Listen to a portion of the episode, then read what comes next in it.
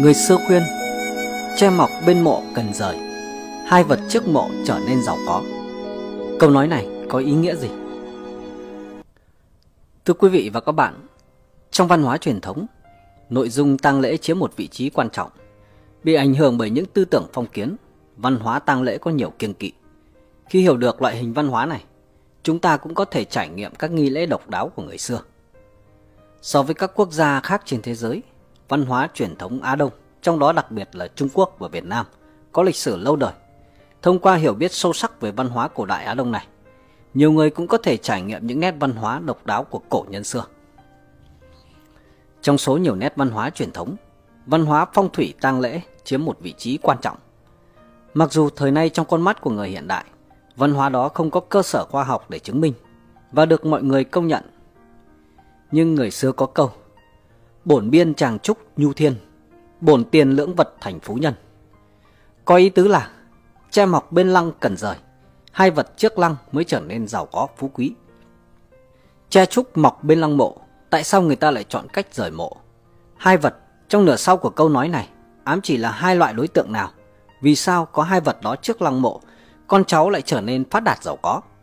Sau đây, chúng ta cùng đi tìm hiểu xem ý nghĩa thực sự của người xưa đang nói về điều gì. Thứ nhất, chúng ta sẽ đến với nửa câu đầu tiên. Bổn biên tràng trúc nhu thiên, tre mọc bên cạnh lăng cần rời. Như chúng ta đã biết, trong quá trình phát triển của xã hội phong kiến xưa, người ta rất chú trọng đến phong thủy lăng mộ. Trong dân gian có câu, tre mọc bên cạnh lăng cần rời, hai vật trước lăng mới trở nên giàu có phú quý. Bằng cách giải thích nửa đầu câu nói này, người xưa tin rằng nếu bên cạnh lăng mộ có tre, trúc mọc thì lăng mộ nên được rời đi nơi khác. Có lẽ nhiều người khi nghe câu nói này lần đầu sẽ cảm thấy rất khó hiểu. Tại sao lại phải rời đi? Nếu không muốn nói, tre còn có lợi ích là tỏa bóng mát, che chở cho phần mộ của các cụ. Thực tế thì như thế này. Người xưa cho rằng cây tre mang hình ảnh của sự ngay thẳng và cứng rắn. Đồng thời cây tre trúc còn được mệnh danh là một trong tứ quý, tùng cúc trúc mai. Không chỉ vậy, các nghiên cứu khoa học hiện đại cũng cho thấy rằng tre có vai trò không thể thiếu trong việc bảo vệ môi trường sinh thái. Bên cạnh đó, tre còn được sử dụng vào trong việc làm nhà cửa. Với nhiều ý nghĩa tích cực như vậy nên lợi ích của tre mang lại cho người xưa là rất lớn. Nhưng sau khi tìm hiểu kỹ về thói quen sinh trưởng của cây tre, người xưa sở dĩ cho rằng cây tre mọc bên lăng là biểu hiện của sự không lành, cũng vì là bởi sức xuyên thấu mạnh mẽ của rễ tre. Như chúng ta đã biết, so với các loại cây khác, tre có khả năng mọc và phát triển rễ rất mạnh.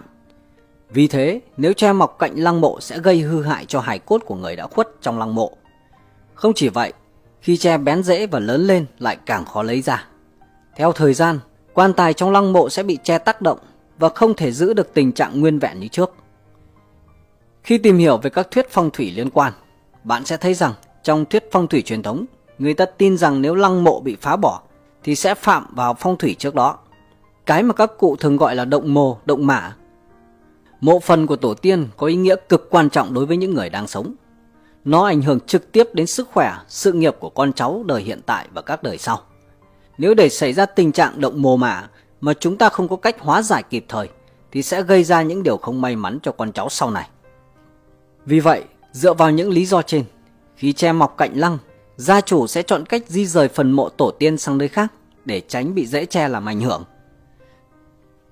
Tiếp theo, chúng ta sẽ đến với vế còn lại là bổn tiên lưỡng vật thành phú nhân, tức là hai vật trước mộ thì sẽ trở nên giàu có. Hai vật được nhắc đến trong nửa vế câu sau, hai vật trước mộ thì sẽ trở nên giàu có. Đó là chỉ cây đại thụ và cây nấm linh chi. Trong xã hội Á Đông cổ đại, người ta tin rằng nếu trước mộ có một cây cao vút thì nơi đây có thể trở thành cây tre bóng mát cho người đã khuất. Hơn nữa, còn là chiếc ô che chở cho con cháu của người này. Chính vì lẽ đó, nhiều người thích chọn an táng cho người đã khuất ở những tán cây cao vút. Những cây có thể phát triển thành cây cao chót vót thì tuổi thọ càng cao. Những cây như cây tùng tháp và cây thiên tuế đã trở thành biểu tượng tốt lành trong mắt mọi người.